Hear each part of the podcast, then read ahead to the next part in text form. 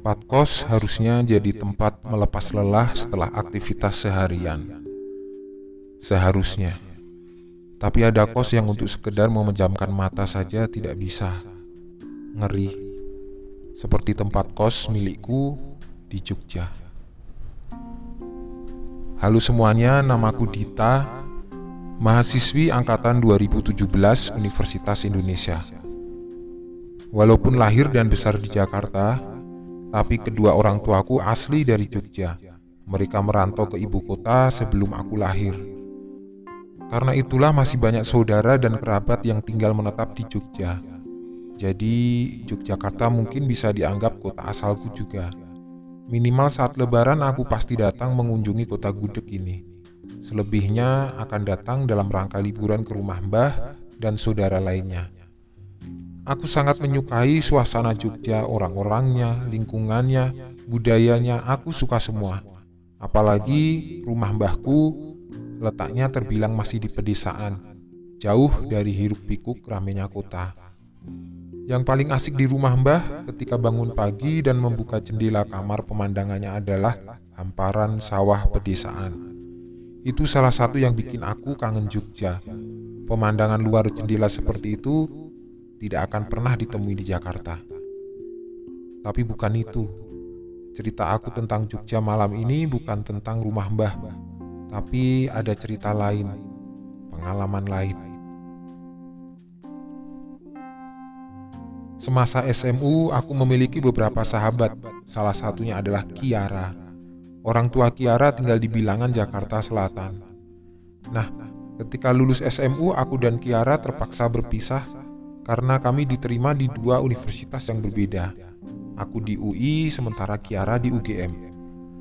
Iya, akhirnya Kiara kuliah dan tinggal di Jogja. Waktu itu perasaan kami senang bercampur sedih. Senang karena akhirnya diterima di kampus negeri, sedih karena harus berpisah jauh. Ya kan kamu banyak keluarga di Jogja, ta? Kan kamu sering ke Jogja. Bisa main ke kosan. Aku kan nanti Begitu kata Kiara waktu itu. Benar juga. Kami masih akan sering bertemu kok, walau pasti tidak akan seintens masa SMU. Ya sudah, akhirnya kami benar berpisah untuk kuliah di kampus masing-masing. Seiring berjalannya waktu, benar adanya. Beberapa kali aku datang mengunjungi Kira di Jogja kalau ada libur beberapa hari. Sekalian datang ke rumah Mbah juga. Sering kali juga kami bertemu dan kumpul di Jakarta dengan sahabat lainnya ketika sedang libur kuliah. Alhamdulillah persahabatan kami masih berjalan baik sampai saat ini. Banyak kisah pengalaman seru dan menyenangkan yang kami alami sepanjang masa perkuliahan sampai sekarang. Semuanya membahagiakan, memberi arti jejak indah dalam hidup. Tapi ternyata ada juga pengalaman aneh yang menyeramkan. Kebetulan aku sendiri yang mengalaminya rentetan peristiwa yang terjadi ketika aku datang berkunjung ke tempat kos Kiara. Kejadian yang masih sangat aku ingat detailnya sampai sekarang. Begini ceritanya. Tahun lalu, tepatnya bulan Maret 2019, aku berkunjung ke Jogja. Memang berniat untuk liburan ke Jogja. Alasan pertama karena memang ada libur kuliah agak lama, satu minggu lamanya Alasan kedua, pada tanggal 15 Maret, Kiara berulang tahun. Sekalianlah pikirku. Kebetulan juga saat itu Kiara tidak libur kuliah, dia tetap di Jogja. Jadilah aku berlibur di Jogja. Berangkat dari Jakarta hari Kamis tanggal 14 Maret menggunakan kereta pagi. Rencananya aku akan memberikan surprise ultah kepada Kiara pada tengah malamnya. Singkatnya, tanpa kendala berarti aku sampai juga di Jogja tercinta. Sore itu, cuaca hari sangat cerah. Di stasiun Tugu, aku turun dari kereta. Suasana Jogja yang sangat aku rindukan. Senyumku selalu sumringah setiap kali menginjakkan kaki di kota ini. Aku memutuskan untuk ke tempat kos Kiara terlebih dahulu baru esok hari akan ke rumah Mbah. Tempat kos Kiara terletak di daerah Pogung Dalangan dekat dengan Fakultas Teknik UGM. Ya karena dia berkuliah di fakultas itu. daerah yang tidak terlalu jauh dari stasiun Tugu, hanya sekitar 20 menit menggunakan transportasi online. Aku sudah di stasiun ya, Ra. Bentar lagi sampai di kosmu. Kamu mau nitip sekalian? Tanyaku ke Kiara lewat WhatsApp. Alhamdulillah, nggak usah beli apa-apa tak. Kamu ke sini aja langsung, jawab Kiara. Ya sudah, aku langsung meluncur ke tempat kosnya. Kami langsung berpelukan ketika aku sampai di kos Kiara, lalu melepas rindu dengan saling bercerita. Senang rasanya bisa bertemu lagi dengan sahabat yang selalu ceria ini, setelah sudah nyaris satu tahun lamanya sejak pertemuan terakhir. Kamu gak ada kuliah hari ini emangnya? Tanya aku. Ketika jam sudah menunjukkan pukul 5 sore. Ini aku baru aja pulang, seharian ini jadwal lumayan padat sih. Jawab Kiara. Kosan Kiara ini berbentuk rumah besar bertingkat, di dalamnya ada sembilan kamar, empat di lantai dasar, lima di lantai atas. Setiap lantai memiliki dua kamar mandi yang dapat digunakan oleh seluruh penghuni. Ada dapur juga, letaknya di lantai satu bagian belakang, samping tangga menuju lantai dua, dekat kamar mandi. Di tengah lantai dasar ada ruang tengah yang berisi sofa, meja, TV, dan beberapa kursi. Di ruang tengah inilah biasanya penghuni kos bercengkrama atau makan. Kamar Kiara berada di lantai dasar, dekat dapur dan kamar mandi. Sebelah kamar Kiara ada satu kamar, sementara dua kamar lain berada di depannya, terpisahkan oleh ruang tengah. Di ruang tengah inilah kami berbincang seru pada sore itu. Benar, tempat kos yang cukup besar, tempat kos luas dan nyaman Kiara bilang waktu itu rumah kos sedang tidak seluruhnya terisi, hanya lima kamar yang berpenghuni, sedangkan empat sisanya kosong karena baru saja ditinggal penghuninya. Perbincangan seru akhirnya harus terhenti karena waktu maghrib tiba. Seluruh penghuni masuk ke kamar masing-masing untuk sholat, begitu juga dengan kami. Selesai maghrib, Kiara pamit untuk keluar sebentar. Mau beli makan katanya. Aku keluar sebentar ya. Kamu di sini aja, istirahat. Kalau mau duduk nonton TV aja di ruang tengah. Ada Dewi tuh. Kamu sudah kenal kan? Begitu Kiara bilang. Siap bos, santai. Kamu jangan lama-lama tapi ya. Jawabku. Setelah itu Kiara berangkat pergi. Beberapa menit kemudian aku memutuskan keluar kamar menuju ruang tengah untuk menonton TV. Dan benar kata Kiara tadi, ternyata ada Dewi. Sini tak, nonton TV di sini, ngapain di kamar sendirian? Ucap Dewi ramah ketika melihatku muncul dari dalam kamar. Ya sudah, akhirnya aku berbincang dengan Dewi di ruang tengah. Dewi bilang kamar dia di lantai atas bersama dengan dua penghuni lainnya. Lantai dasar hanya ada Kiara dan satu penghuni lagi yang belum aku kenal. Selfie namanya. Dewi juga bilang katanya nanti malam jam 12 tepat dia dan teman kos lain akan bikin kejutan buat Kiara. Kejutan ulang tahun. Menjelang jam 12 nanti, kamu kebagian tugas jagain Kiara ya. Jangan sampai dia keluar kamar. Aku bareng selfie nyiapin kue ultah dan lilinnya. Begitu Dewi bilang. Kejutan ultah. Wah, ini pasti seru. Begitu pikirku dalam hati. Tapi hanya sebentar kami berbincang karena Dewi mendadak masuk ke kamarnya untuk menerima telepon. Setelah Dewi pergi, tinggal aku sendirian di ruang tengah. Masih jam 7 lewat sedikit, di dalam rumah kos ini juga sudah sangat sepi. Hanya suara TV yang kedengaran dengan volume sedang. Walau sesekali terdengar suara kendaraan melintas di jalan depan rumah, tapi tetap saja isi rumah cenderung sepi. Udara dalam rumah yang tidak terlalu panas membuatku sangat nyaman berlama-lama di ruang tengah. Duduk di sofa empuk, semakin lama duduk makin bersandar. Selanjutnya posisiku nyaris rebahan. Ah, Kiara lama juga ya beli makan. Begitu ucapku dalam hati ketika nyaris sudah satu jam Kiara belum pulang juga. Dalam kesendirian jari tanganku sesekali menekan tombol remote TV mencari saluran yang nyaman di hati. Kenyamanan ini membuatku mengantuk. ditambah dengan kondisi tubuh yang lelah karena perjalanan dari Jakarta siang tadi. Kreyep-kreyep mataku, layar TV jadi agak kelihatan ngeblur karenanya. Aku benar-benar mengantuk, nyaris tertidur. Iya, nyaris. Karena akhirnya rasa kantuk mendadak hilang karena aku dikagetkan oleh suara pintu terbuka. Pintu kamar sebelah kamar Kiara yang letaknya persis berada di depanku tiba-tiba terbuka. Kamar yang sejak sore tadi aku pikir dalam keadaan kosong ternyata ada penghuninya.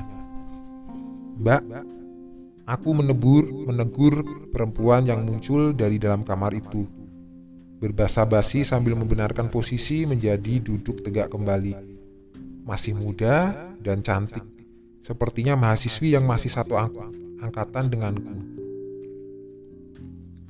Dia membalas sapaanku dengan senyuman, hanya senyuman. Berhenti sebentar di depan pintu kamarnya, kami bertatapan beberapa detik lamanya sebelum dia melanjutkan langkah ke belakang rumah, sepertinya menuju kamar mandi atau dapur. Aku tidak tahu pasti karena setelah itu Kiara datang dan langsung mengalihkan perhatianku.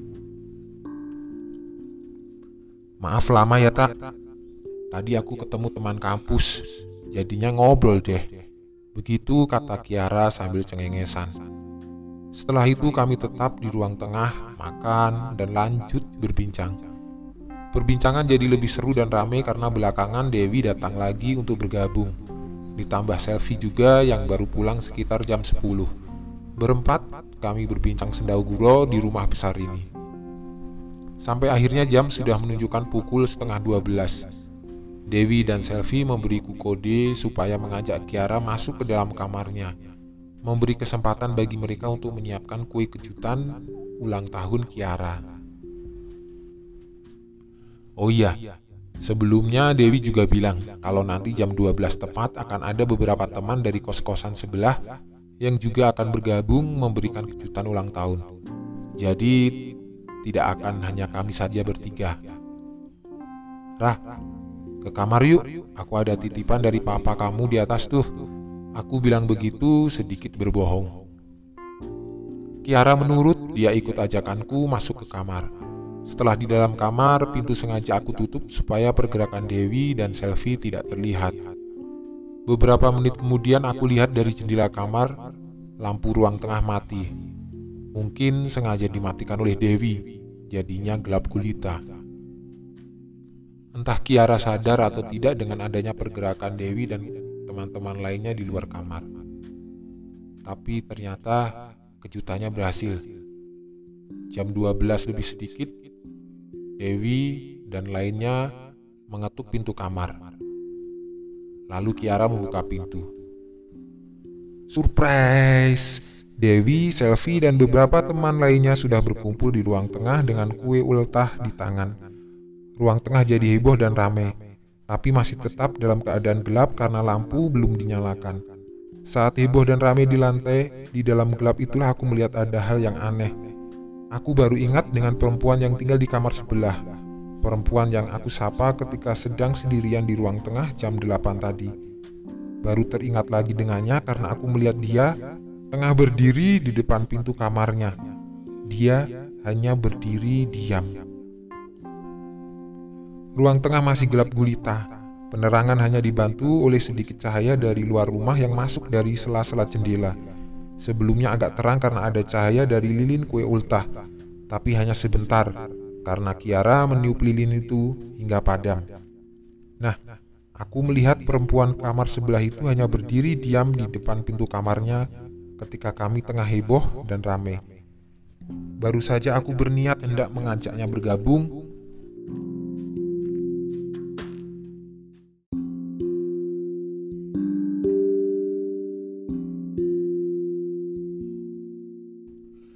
Tiba-tiba ruang tengah kembali terang benderang.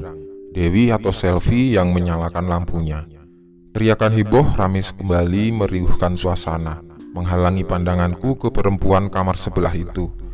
Beberapa detik setelah lampu menyala, perempuan itu menghilang, tidak ada di tempatnya lagi. Mungkin sudah masuk ke kamarnya, begitu pikirku. Setelah itu kami melanjutkan acara memotong kue dan memakannya bersama-sama. Kembali perhatianku teralihkan. Padahal sangat penasaran dengan perempuan itu. Ingin bertanya tentang dia kepada Kiara atau Dewi. Singkatnya, acara selesai. Jam 1 lewat, aku dan Kiara sudah berada di dalam kamar. Terima kasih loh tak, kejutannya jauh-jauh kamu dari Jakarta untuk ini, ucap Kiara. Sekalian aku liburan kan Ra, kamu jangan GR deh, jawabku. Oh iya, nanti aku ada kuliah pagi, jadi sekitar jam 7 sudah berangkat ke kampus. Kamu kalau di sini sendiri nggak apa-apa kan? Nanti kalau kamu mau pergi kunci kosan kamu titipan ke ibu warung depan saja ya. Nggak apa-apa Ra, Aku juga harus ke rumah mbahku dulu kan. Paling nanti jam 9 aku jalan dari sini. Besok atau lusa aku main ke sini lagi. Jawabku menjelaskan. Jadi begitu, Kiara bilang dia ada kuliah pagi, jadi akan meninggalkanku di tempat kosnya. Ya sudah, tidak apa-apa. Lagi pula aku harus ke rumah mbah, kangen juga dengan beliau. Rencananya jam 9 pagi aku akan berangkat ke rumah mbah. Setelah selesai berbincang, sekitar jam 2 kami pun terlelap. Paginya aku sempat terbangun sebentar jam setengah tujuh tadi ketika Kiara pamit berangkat ke kampusnya. Tapi setelah itu terlelap lagi kira-kira satu jam. Hampir jam delapan aku baru benar-benar bangun dari tidur lalu berniat untuk ke kamar mandi. Rumah kos ini sangat sepi, tidak terdengar suara penghuninya. Menurutku mungkin mereka semua sudah beraktivitas di kampus. Tidak terdengar suara TV juga dari ruang tengah. Benar-benar sepi. Hanya sesekali terdengar suara kendaraan yang melintas di jalan depan. Selebihnya hening. Dari sela jendela kamar aku juga melihat kalau ruang tengah masih gelap, hanya cahaya sinar matahari yang sedikit menembus masuk dari jendela depan. Ketika nyawa sudah benar-benar terkumpul, barulah aku berdiri untuk beranjak keluar kamar. Tapi ketika belum sempat membuka pintu dari jendela lagi-lagi aku melihat perempuan yang tinggal di kamar sebelah. Dia melintas depan kamar Kiara, berjalan ke arah dapur dan kamar mandi. Ah, dia belum berangkat ngampus. Begitu pikirku dalam hati. Agak sedikit lega melihat dia karena berarti aku tidak sedang benar sendirian di rumah besar ini. Setelah bergumam sendiri lalu dengan niat bulat aku keluar menuju kamar mandi. Sesampainya di depan kamar mandi yang letaknya di samping tangga ke atas dan di depan dapur, ternyata aku tidak melihat perempuan itu. Padahal sudah berniat tidak bertegur sapa lagi dengannya. Dapur kosong, tidak ada orang. Dua pintu kamar mandi semuanya dalam keadaan terbuka menandakan kalau tidak ada yang menggunakan. Ke mana dia? Tanyaku dalam hati. Sedikit bingung karena tadi jelas-jelas aku melihatnya berjalan lewat depan kamar. Ah, mungkin dia naik ke lantai atas. Sekali lagi aku bergumam, mengambil kesimpulan sendiri. Iya, memang satu-satunya jalan dia ya ke atas, tidak ada lagi. Karena dapur dan kamar mandi tidak ada orang. Tanpa pikir panjang aku langsung masuk ke kamar mandi dan mulai membersihkan diri. Setelah selesai aku langsung kembali ke kamar. Di dalam kamar aku membiarkan pintu dalam keadaan terbuka, jadi dari dalam dapat terlihat ruang tengah dengan jelas. Sibuk aku membereskan tas, karena sebentar lagi harus berangkat ke rumah mbah. Begitu fokusnya aku membereskan barang-barang sampai-sampai tidak menyadari kalau mungkin sejak tadi sudah ada seseorang yang sedang duduk di sofa panjang ruang tengah. Aku sedikit terkejut ketika akhirnya sadar akan hal itu. Ternyata perempuan kamar sebelah. Dia sudah berada di ruang tengah duduk menghadap TV yang sedang dalam keadaan mati. Duduk menghadap kamar Kiara yang pintunya dalam keadaan terbuka. Ada aku di dalamnya tengah beberes. Dia duduk diam memandangku. Setelah kagetku mereda, aku tersenyum kepadanya. Dia membalas senyumku. Tanggung, sedikit lagi selesai. Maka aku meneruskan membereskan barang-barangku. Setelah beres nanti, aku akan datang menghampirinya. Akhirnya selesai. Lalu aku berdiri, lalu berniat untuk keluar kamar. Alangkah terkejutnya aku, ternyata perempuan itu sudah tidak duduk di sofa panjang lagi. Tapi tiba-tiba dia sudah berdiri tepat di depan pintu kamar Kiara. Iyalah, tentu saja aku kaget Tidak ada suaranya, tapi tiba-tiba dia sudah berdiri di depan pintu. Hei mbak, kita belum kenalan dari kemarin. Aku Dita, temannya Kiara. Sapaku tersenyum sambil mengulurkan tangan mengajak bersalaman. Dia masih diam berdiri tersenyum datar. Tapi menyambut uluran tanganku, kami pun bersalaman. Aku Naira, begitu dia bilang pelan. Mbak Naira tinggal di kamar sebelah kan ya? Tanyaku. Dia hanya mengangguk pelan, tidak mengeluarkan sepatah kata pun. Kenapa semalam tidak ikut ngobrol di sini, Mbak? Lagi-lagi aku bertanya, dia tetap diam, hanya menggeleng. Dalam remangnya ruang tengah aku melihat kalau Naira ini perempuan cantik. Rambutnya panjang sebahu, tubuhnya langsing berkulit putih, mengenakan celana jin berkaus putih lengan panjang. Tapi ada yang aneh, Wajahnya pucat seperti orang yang kelelahan atau kurang tidur. Sebentar lagi saya pamit ya mbak, mau berkunjung ke rumah mbah saya. Masih di Jogja juga kok. Kembali aku membuka percakapan. Lagi-lagi dia hanya terdiam, kemudian mengangguk pelan. Setelah itu Naira berjalan meninggalkanku, lalu masuk ke kamarnya. Penghuni yang aneh, pendiam sekali, Begitu pikirku dalam hati. Tidak lama setelahnya aku berangkat meninggalkan rumah kos Kiara. Hari minggunya Kiara memintaku untuk ke tempat kosnya lagi. Dia mau mengajakku jalan-jalan keliling Jogja. Banyak angkringan baru yang menurut dia tempatnya enak untuk makan dan ngobrol. Katanya mumpung hari Minggu, dia tidak ada kegiatan perkuliahan sama sekali. Ya sudah, Jam 8 pagi aku sudah berangkat dari rumah Mbah menuju Pogung. Tidak jauh jaraknya, tidak sampai satu jam aku sudah sampai. Dita, aku ke Indomaret sebentar ya. Kalau kamu sudah sampai langsung masuk saja. Ada Dewi di ruang tengah. Aku membaca pesan WhatsApp dari Kiara ketika sudah tepat di depan rumah kosnya. Oke, aku sudah di depan kos kamu kok, balasku. Ya sudah, aku langsung membuka pagar dan masuk ke terasnya. Sepertinya rumah masih sepi karena ketika mengetuk pintu pertama kali tidak ada yang membukanya. Selang beberapa menit, aku kembali mengetuk pintu. Ah, syukurlah. Kali ini ada yang membukanya dari dalam. Eh, Mbak Naira, ucapku sambil tersenyum ketika melihat kalau ternyata Naira yang membukakan pintu. Makasih ya, maaf mengganggu. Kembali aku berkata sendiri karena Naira hanya tersenyum tipis dalam diamnya. Kemudian kami masuk dan aku menutup pintu. Dalam perjalanan dari depan menuju kamar Kiara, aku melangkah di belakang Naira. Dia berjalan sangat pelan. Ada yang aneh. Ternyata dia masih mengenakan pakaian yang sama dengan waktu pertemuan kami yang pertama kali. Celana panjang, jin, berkaos putih, lengan panjang. Sesampainya di depan kamar Kiara, sekali lagi aku mengucapkan terima kasih. Mbak Naira, terima kasih ya sudah membukakan pintu. Naira tidak menjawab. Dia diam sambil terus melangkah ke bagian belakang rumah. Ya sudah, aku langsung masuk ke kamar Kiara. Di dalam kamar kembali aku membiarkan pintu terbuka. Aku merebahkan tubuh di atas tempat tidur, sedikit melelahkan perjalanan tadi.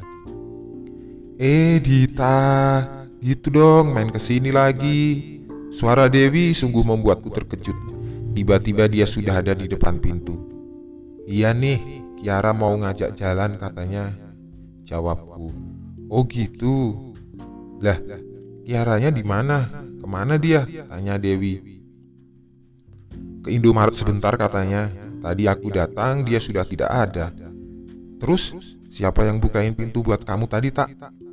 Naira, yang tinggal di kamar sebelah, hari Jumat kemarin kami sudah kenalan juga kok.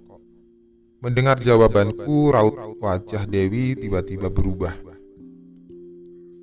Dia kelihatan kaget mendengar jawabanku. Naira, Naira kamar sebelah? Serius kamu? Gak salah dengar. Bukan selfie, Rentetan pertanyaan yang keluar dari mulutnya menggambarkan kalau Dewi sangat kaget mendengar jawabanku. Benar, Wi, aku yakin. Naira kamar sebelah.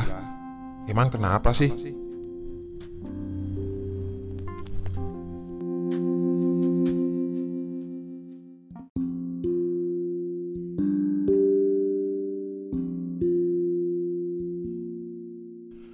Enggak, enggak, enggak apa-apa tah. Eh, aku ke kamar dulu ya. Jawab Dewi terbata-bata. Lalu dia seperti terburu-buru melangkah menuju kamarnya di atas meninggalkanku sendirian di bawah. Aneh, kenapa tuh Dewi? Aku bergumam dalam hati. Selang 15 menit kemudian akhirnya Kiara datang juga. Paras wajahnya cerah ceria melihatku. Hari ini kita jalan-jalan ya. Sekalian mampir ke warung kopi punya temanku yang baru buka. Enak tempatnya, begitu katanya. Lalu kami berbincang panjang lebar. Tapi perbincangan mendadak berhenti ketika sudah sampai di bahasan tentang Naira. Jadi tadi Dewi kan yang bukain pintu? Tanya Kiara.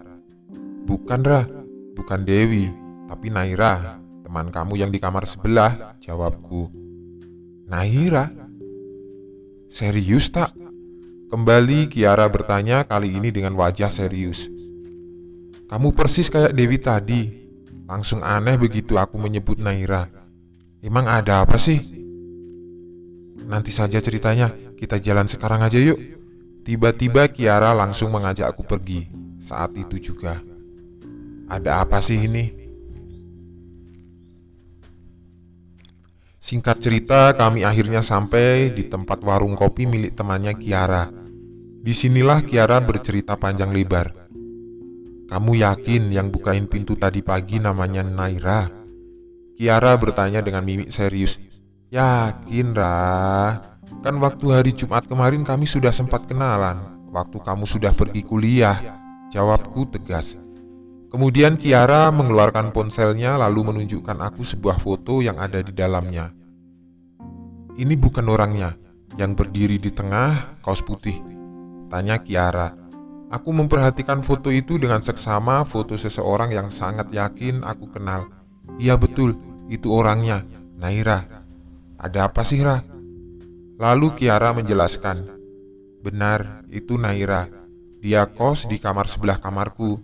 Mahasiswi sini juga, angkatan satu tahun di atas kita. Kiara mengawali cerita.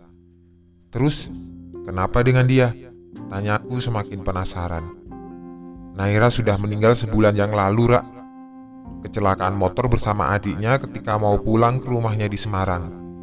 Adiknya selamat, sementara Naira meninggal di tempat. Aku terdiam mendengar kalimat dari mulut Kiara itu. Rumah kosku itu ada sembilan kamar. Sebelum Naira meninggal, semua kamar terisi penuh. Setelah dia meninggal, satu persatu penghuni pergi pindah kos. Alasannya karena masih suka melihat kehadiran Naira di dalam rumah merasa ketakutan, sehingga memutuskan pindah kos. Sekarang di rumah itu tinggal menyisakan aku, Dewi, Selvi, Rena, dan Indri.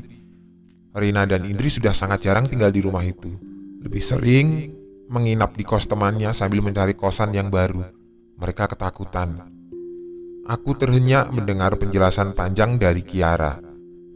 Terkejut karena aku beberapa kali sudah berinteraksi dengan Naira yang ternyata sudah meninggal satu bulan sebelumnya.